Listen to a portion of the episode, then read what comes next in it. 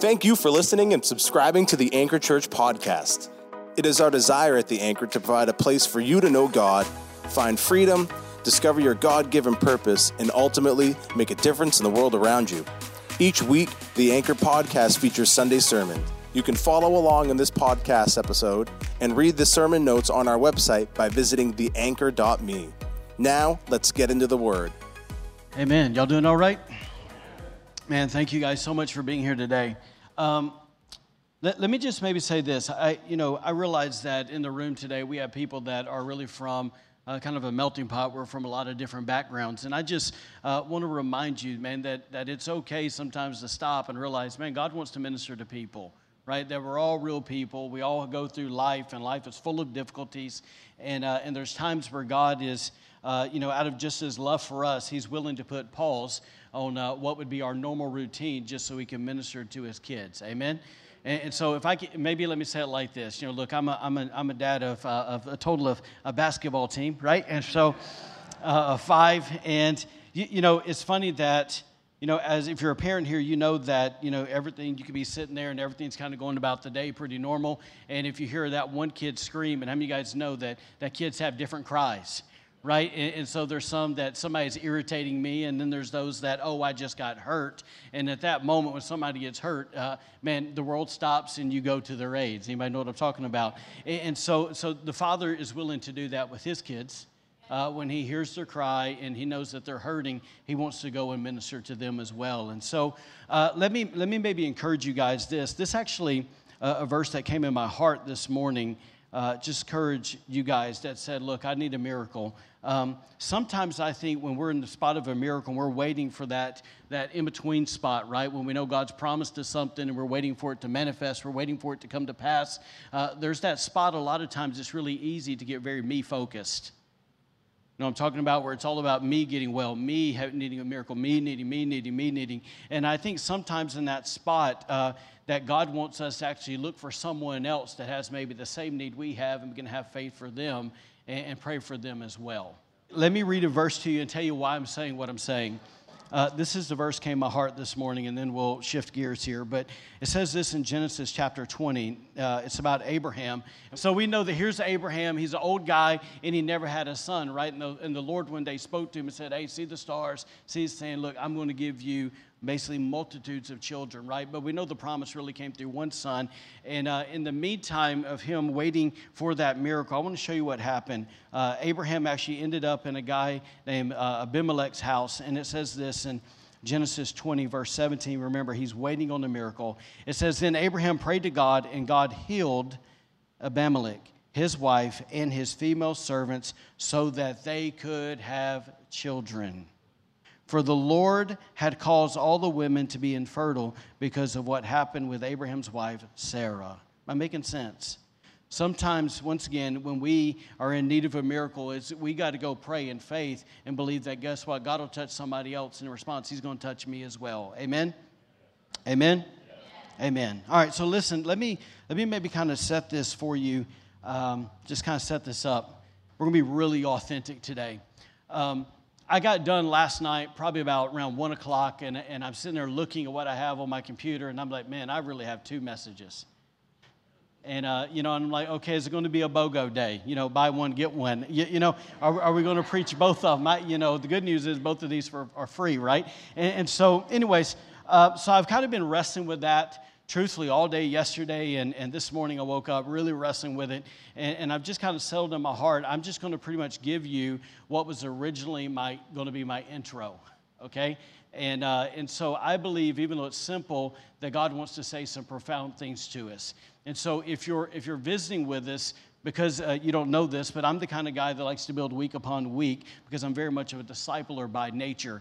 And so, uh, meaning that one sermon to the next typically connects and we're pointing in a direction. So, if you haven't been here, what we've been focusing on is simply this. At the beginning of the year, I heard the Lord speak to me, and He said that this is a year of healing.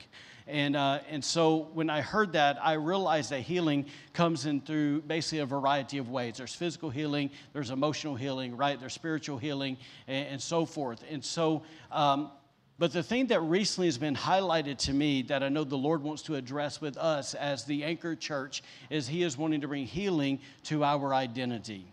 And uh, the reality is, is, is, man, in this room, even though we walk in, we put on a certain face, uh, there, there, in so many ways, our identities have been damaged, they've been broken, and we don't see ourselves the way God sees us. And, and I'm convinced that God wants to heal our identity so that we can actually believe and have faith right? That those other things those other areas where we need miracles we need healing can actually come.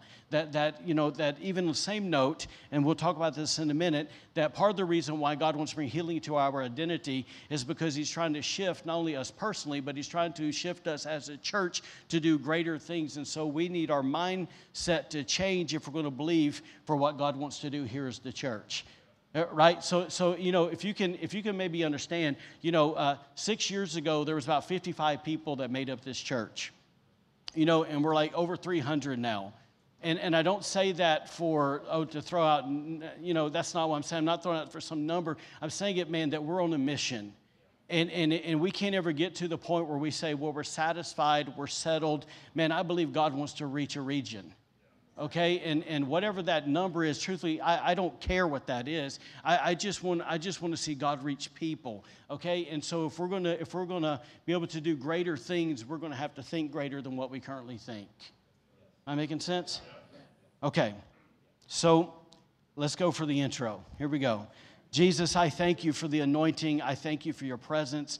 Lord, I pray that you would speak loud and clear in our hearts. Father, I pray that things that need to be shaken off today would be shaken off, and things that need to be stuck to us like Velcro would stick today. So, Father, open our eyes and open our ears and open up our hearts and speak really loud, God, so we know that it's you talking to us. When we leave this place, we, we don't just leave with a bit of information, but we, believe with tra- we leave with transformation.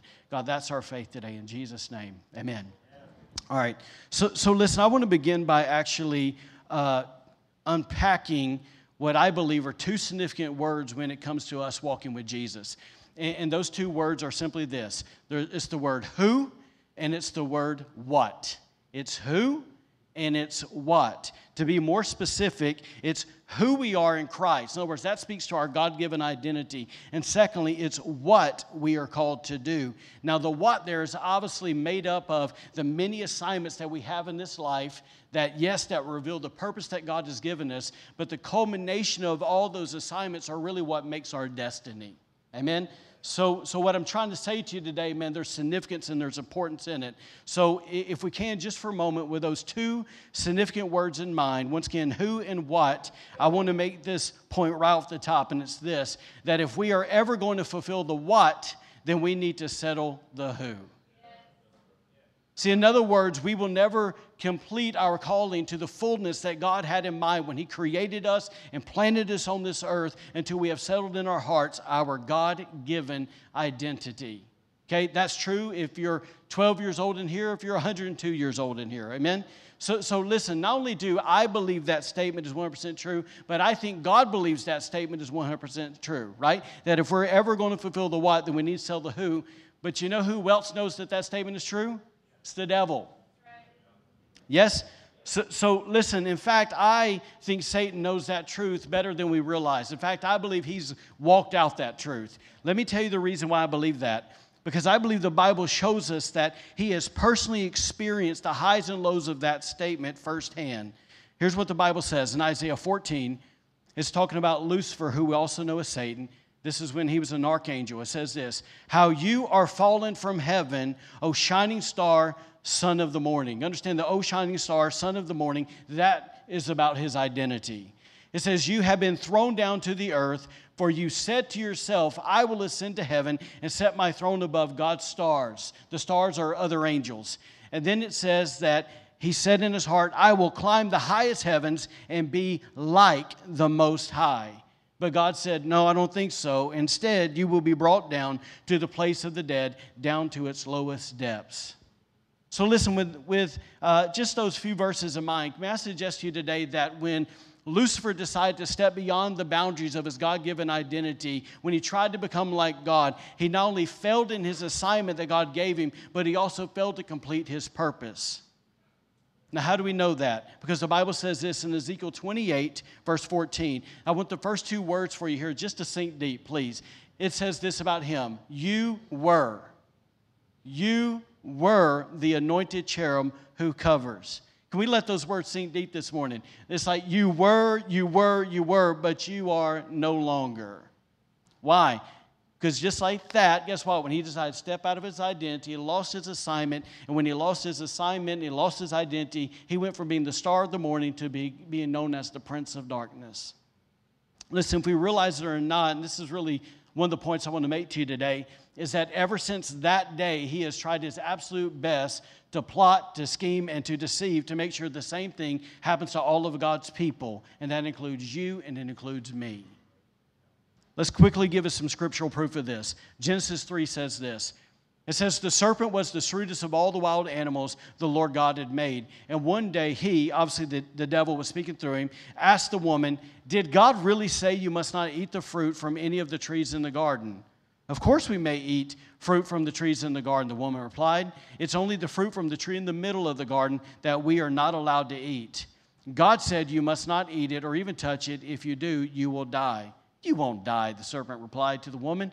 God knows that your eyes will be open, and as soon as you eat it, you will be like God. Does that sound familiar?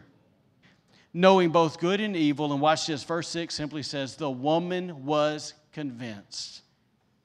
And we all know what happened next. She ate, Adam ate, because they believed they could be like God, and the rest is history, right?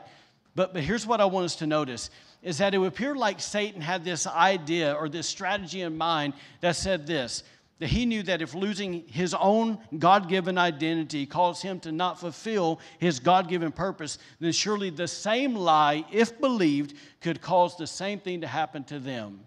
And you know what? He was right. He began by what? When you look at the scripture we just read, he began by creating doubt in their minds concerning the Father's love and their Father's truthfulness towards them. See, the reality is, guys, one of the ways that the enemy will come in and, and try to get in our headspace to begin to change the way we view ourselves and the way we view God is he'll begin to put God in a light of who he's not. He'll try to make us think the Father so often. Let me just say how it is. Uh, he'll make the Father look like our earthly Father. Anybody with me? Okay? In other words, that we begin to see the Father that He's not perfect, that maybe, you know, uh, whatever, that His love for us isn't really genuine, it's not really real, it's not really unconditional, all these things. And, and here's what basically Satan was getting at when he was talking to these guys, because he knew if he could convince them that the Father was wrong, then surely something had to be wrong with them as well.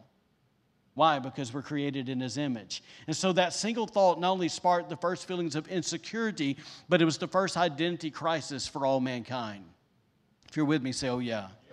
Listen, without a doubt, that snowball effect of this was, was what? That the moment that Adam and Eve were convinced and ate the forbidden fruit, they too, like the enemy, stepped beyond the boundaries of their God given identity. And by doing so, they failed in their assignment, which was what? To have dominion in the garden that ultimately resulted in them losing their purpose, which was what? To walk with God in the cool of the day, an intimate relationship.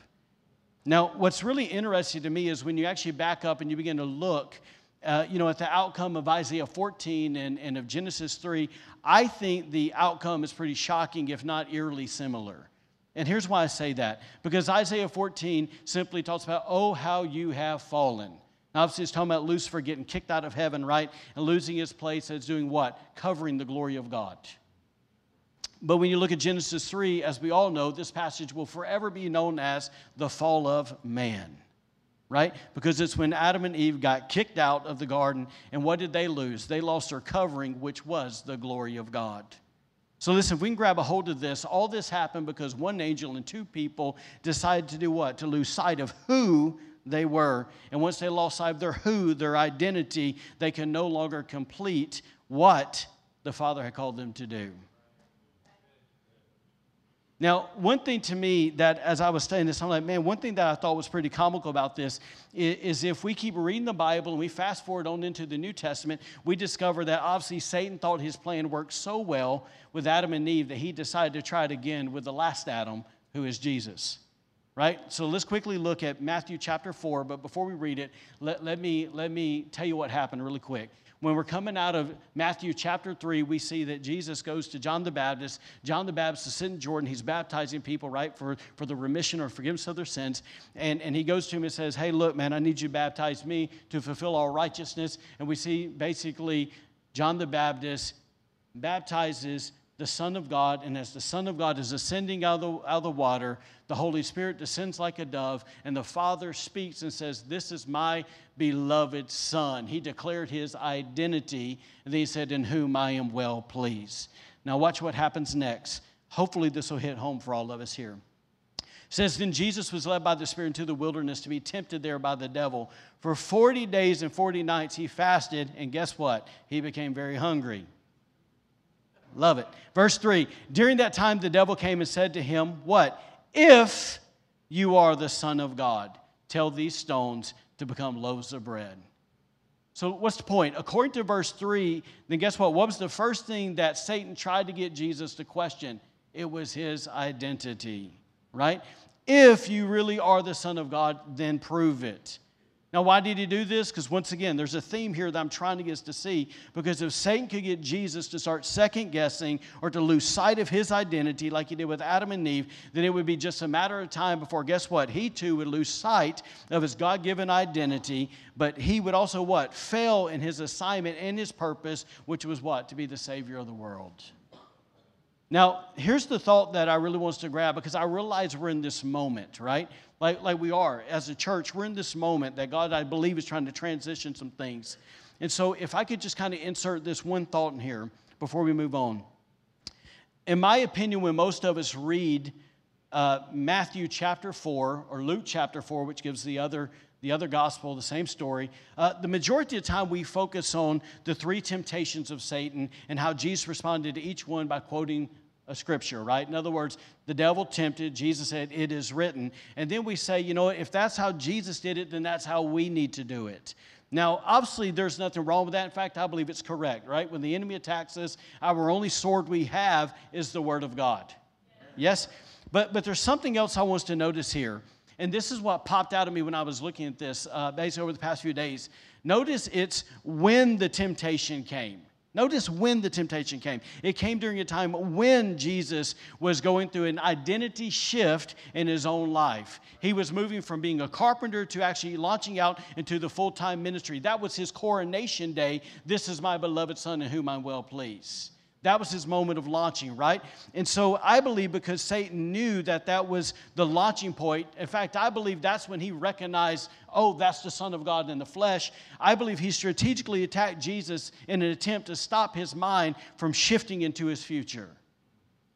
In other words, it's like Satan tried to steal Jesus' identity in order to stop his assignment because he knew Jesus' assignment, according to Genesis 3, is to do what? Is to crush his head and to set people free. So, what's the whole point I'm trying to get at here? Really simple is that if the devil will pull this trick out of his hat for Adam and Eve, right? The first people ever born, first people ever created, right? And if he tried to pull it out again with Jesus, who is God in the flesh, then what would make you and I think that he would try to do something different with us? It's, I don't know about you, but at least it appears to me, at least when I look back at my own life, it's like he pulls these tricks out the most when I have actually been entering into a key transitional moment of my own life. And it's in that very moment when I need an identity shift. Guess what? That's when I'm attacked the most with my identity in these things. And, and I believe if some of you guys that have said, you know what, I'm going to walk with God, I'm going to do something great with God, if you look back at your trajectory, if you look back at your past, then the same thing has happened to you again and again as well. Amen? So, listen, if we believe it or not, we'll throw up the next slide. Satan's strategy is to steal our identity. That's your identity, my identity, in order to stop our assignments. Because our assignments, like Jesus, will crush him and set people free who are presently being held by his darkness. Great place to say amen, right? So, listen, it's true. The enemy attacks our identity with thoughts of inferiority, insecurities, as strategic transitions in our lives to cause us to disqualify ourselves. No, nobody else, but ourselves from what God has already chosen us to do. Please listen to me, church. Um, with all that in mind, do we seriously think it has been a coincidence in our lives? Guess what? Every time we start to move forward in something new, our identity has been intact like it has been. Like, is that a coincidence? And listen, for most of in this room, and it's weird, I just have a sense, this isn't, maybe I shouldn't say most, I think it's for some people in this room, if you actually stop, if you're the type of person, let me paint a better picture here. Um, I believe that there are a few people in this room that basically, even at a young age, you knew God's hand was on you right? And you knew God had something for you great, that He wanted you to do something for Him. There was just a, an awareness that it seemed like, in words, like this, like you, that maybe your brothers and sisters didn't have, that maybe when you went to school, just like people didn't think that way, you knew there's something different in your heart. And I believe that some of y'all have even been way back, even attacked then at every strategic moment where God's tried to bring advancement to you. So it's nothing new right? And so it's like every time God has wanted to bring advancement into our lives, it's like the floodgates of self doubt, feelings of inadequacy, the fear of failure, insecurities, discouragement, all that opens up, and we become hesitant and sometimes even paralyzed in moving forward. In fact, I'll tell you, I was, we were sitting here, I didn't say it's first service, but we were sitting here, when I was standing here earlier in worship, I heard the word, this word, abort.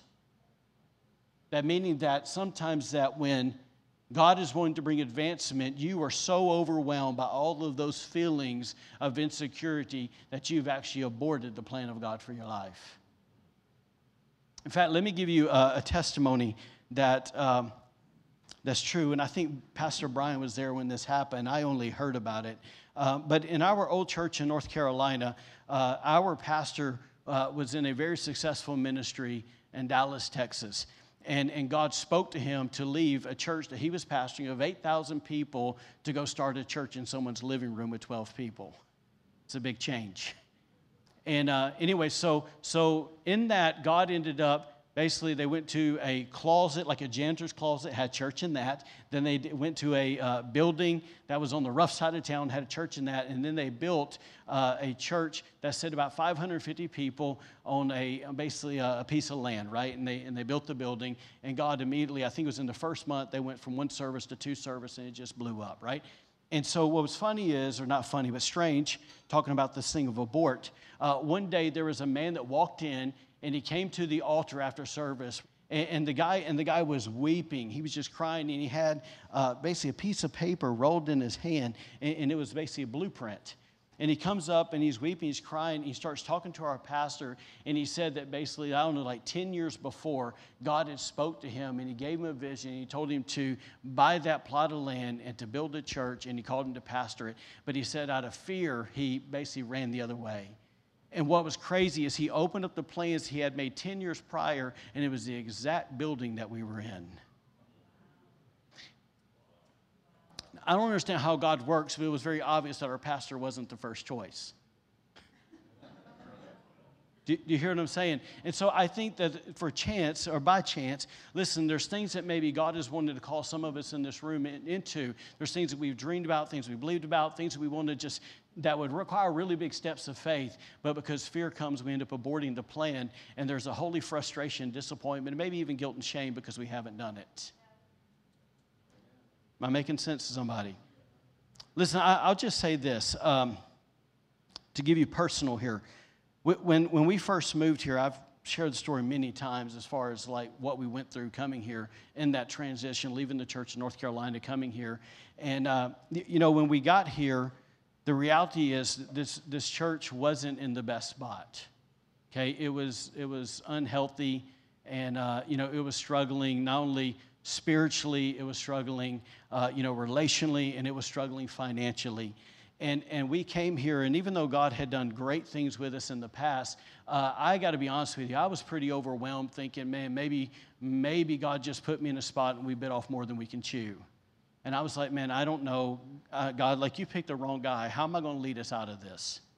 And, uh, and I remember, um, you know, basically we'd go staff meeting, and Jennifer and Rachel, Rachel was playing keys, they kept wanting us to uh, sing a song, and the song is King of My Heart.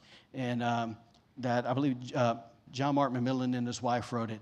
And, and they kept wanting to do it, and I was like, I don't want to do that song. I don't want to do that song. It's not that I thought it was necessarily a bad song, but it's one of those songs once you kind of heard it, you've heard it say that with all love, right? And so, yeah, everyone else hadn't heard it, but I had because it kept getting played in my house on repeat. So, anyways, so so anyways, I remember sitting here and and I remember, okay, God's trying to bring a transition in my life. He's trying to bring a transition in the church. And as a leader, man, I was getting hammered with uh, basically thoughts about the fear of failure. And and I and I just didn't see a way out. And and it's so much so that um, you know, not only did I not really know what to do with some people, but I remember even from the pressure of the finances. And there's a point I'm trying to make here. Like I felt that pressure. So much so, I remember, uh, you know, basically I started having nightmares. I'd wake up that I forgot to take the offering. now, it, you know, for you guys that know me, you know I'm not, I'm not a guy that I don't like putting pressure on people for money. I believe we're supposed to give, believe in the tithe, believe in the offering, but that's between you and Jesus. You do it. We give you an opportunity, but, but I'm not going to pressure you, right? I'm not going to be the guy that's going to get up and preach 20 minutes to take an offering. And, and so I was like, God, I'm trust you, but I'm scared to death. How are we going to do this? Because there's bills that got to be paid, right? And, and I remember sitting over there and, and getting, like I said, hammered for days and feeling just depressed and oppressed. And, and uh, they started singing that song, and it got to the, the uh, tag in it that simply says this I'm never going to let you down. And man, when that line, of course, they sang it and sang it and sang it and sang it. But, but so, it, so it gave me plenty of time to hear it.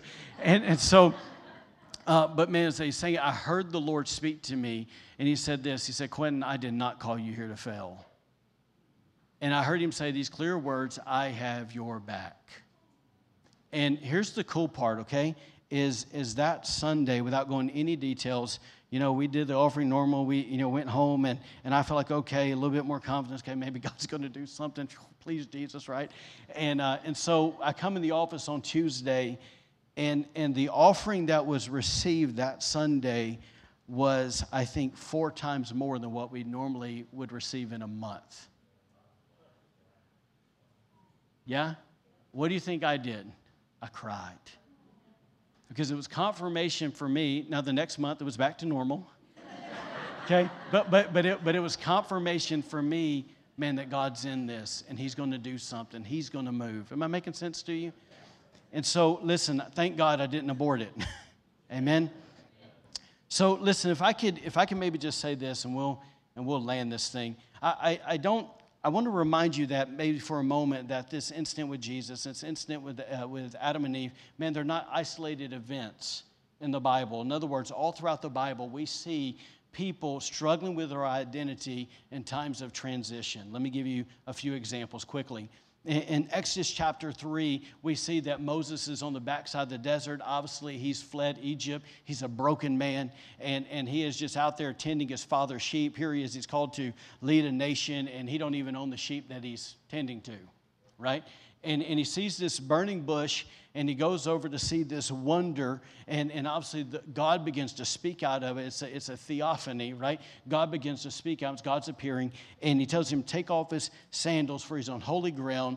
And the lord begins to say look i have uh, seen the oppression of my people. He actually said, I've heard their, I've heard their cries, I've seen their tears, and now I've come down to send you. In other words, I'm going to take you from the backside of the desert, and I'm going to transition you to go before Pharaoh, who's the leader of basically the known world, and, and you're going to stand up against him. I'm going to move, and then you're going to lead all my people. And what were the uh, magical words of how he responded? He said this Who am I? Why? Because there was an identity crisis he was having. There was an identity shift that God was trying to bring him into, but the only thing he could look at was himself. Let me give you another one here. Fast forward and go to Isaiah chapter 6. God gives Isaiah this incredible opportunity. He's standing in the throne room of heaven. He's seeing the angels fly right. He's hearing them scream uh, or sing, Holy, Holy, Holy. It's so loud the threshold is shaking. And in that moment, uh, all he can say is this is, Woe is me, for I'm a man of unclean lips, and I live among people of unclean lips. In other words, man, my identity doesn't match the moment right? And, and thankfully, because the grace of God, an angel flew. He took the coal off the altar and he put it to his lips and he said, basically, you're pure, you're clean, and then allowed him to say, Here am I, send me. But it had to, there had to be an identity shift in his mind, in his life, for him to do what God called him to do, to be a prophet to the nation. Are you hearing me today? Weeks ago, we talked about Peter. We know in Luke chapter 4, here he is. Uh, you, you, know, Jesus is teaching on the hillside, and then he tells him, Hey, put out your boat. Hey, toss it to the other side, right? The net. And we know he pulls in the big old, uh, basically, you know, record breaking day uh, fish. And then he pulls, pulls basically with Andrew, John, and James. He gets to the uh, shoreline and he falls to his knees and he tells Jesus, Depart from me, for I'm a sinful man right? In other words, this is the identity, this way I view myself. And then we know that Jesus said, from now on, you'll be fisher, you'll be fishers of men, right? So there was an identity shift in his moment. He had to see himself different. Uh, let me give you another one here. In the book of Genesis, uh, we know that here's Abraham. How many of you guys know it takes a woman to have a child? Revelation, right? So here, here, here's Abraham He's the old guy. God gave him the promise that the child's going to come, right? And so he's sitting out there under a terebinth tree, and three men walk up. I personally believe it was theophany. I believe God showed up. And, and, and he said, What? Uh, hey, your wife Sarah, she's going to have a baby. Well, Sarah wasn't chilling out there with him, Sarah was in the tent. And Sarah overheard it. what did she do? She laughed. right? Why? Because there needed to be identity shift in her own life. Let me give you one more. Uh, let, me, let me group all those for a second. Do you notice that every one of those uh, basically identity issues came from within? Now, I want to give you one that sometimes comes from without, okay? And uh, because that's how the enemy, he uses other people sometimes.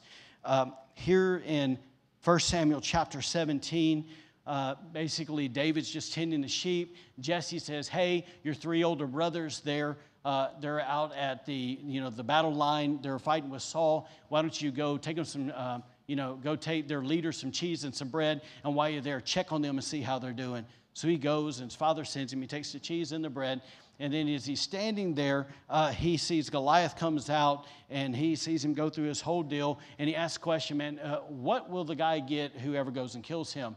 And then uh, basically, as he's asking that question, his oldest brother, Eliab, who is obviously jealous, he began to say, well, look, I know your heart. You're full of pride and insolent, and you've just come out to watch a battle. He attacked him, right?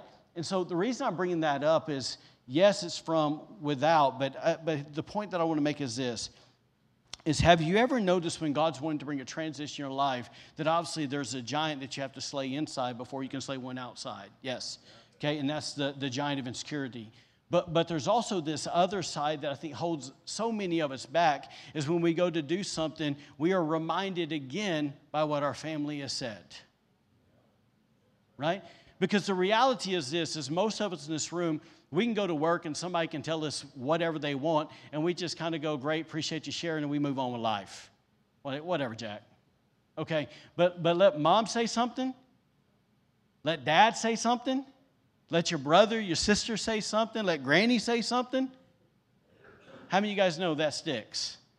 Right? And so, listen, if we're going to uh, actually transition we're going to have to be able to slay that giant as well. In other words, we're going to have to be able to not hear them, and we got to put more faith in what God says than what they say. Amen? Am I making sense? All right, let me find where I'm at in my notes.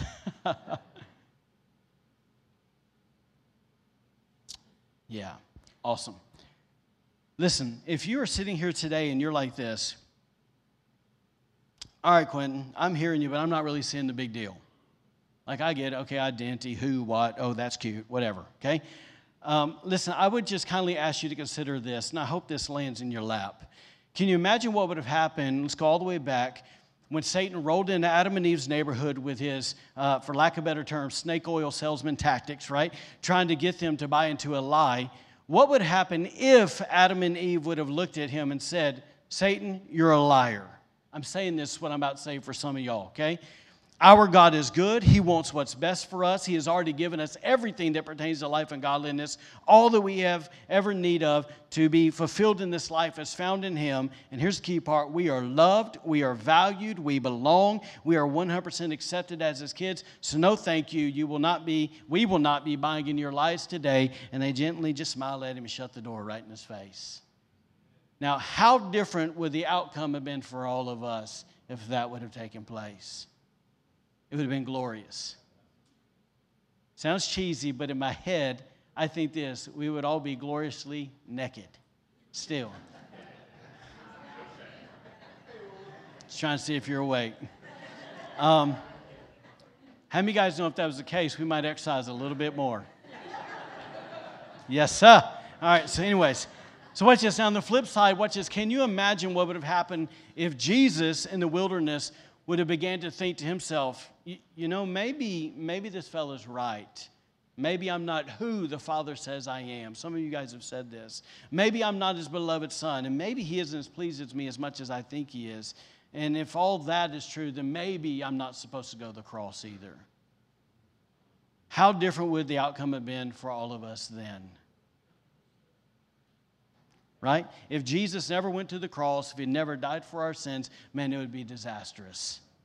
So, listen on that note, and we're going to wrap up here in a second. Um, I just want to ask y'all, and, and I do want to say, men, please listen to this, okay? But it's also for women as well. Have you ever considered what will be the outcome if you don't solidify your God given identity? Making sense? See, so often we get so caught up in the what, we forget the who. And we try to go run and do the what, and we wonder why we're not successful in the what. It's because we've never solidified the who.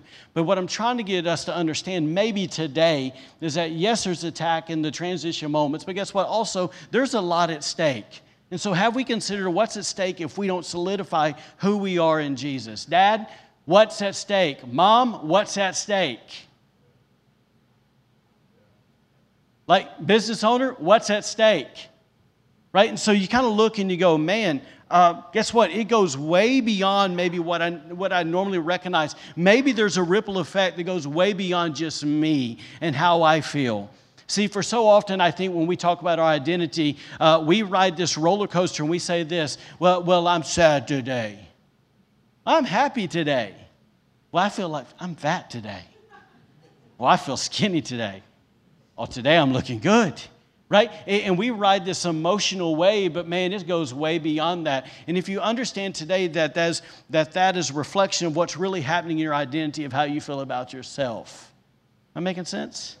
So, listen, for the positive or the negative, listen, I'm trying to tell you that your who will affect your spouse, your who will affect your children, your who will affect your children's children, because there is a third and fourth generation to this, right?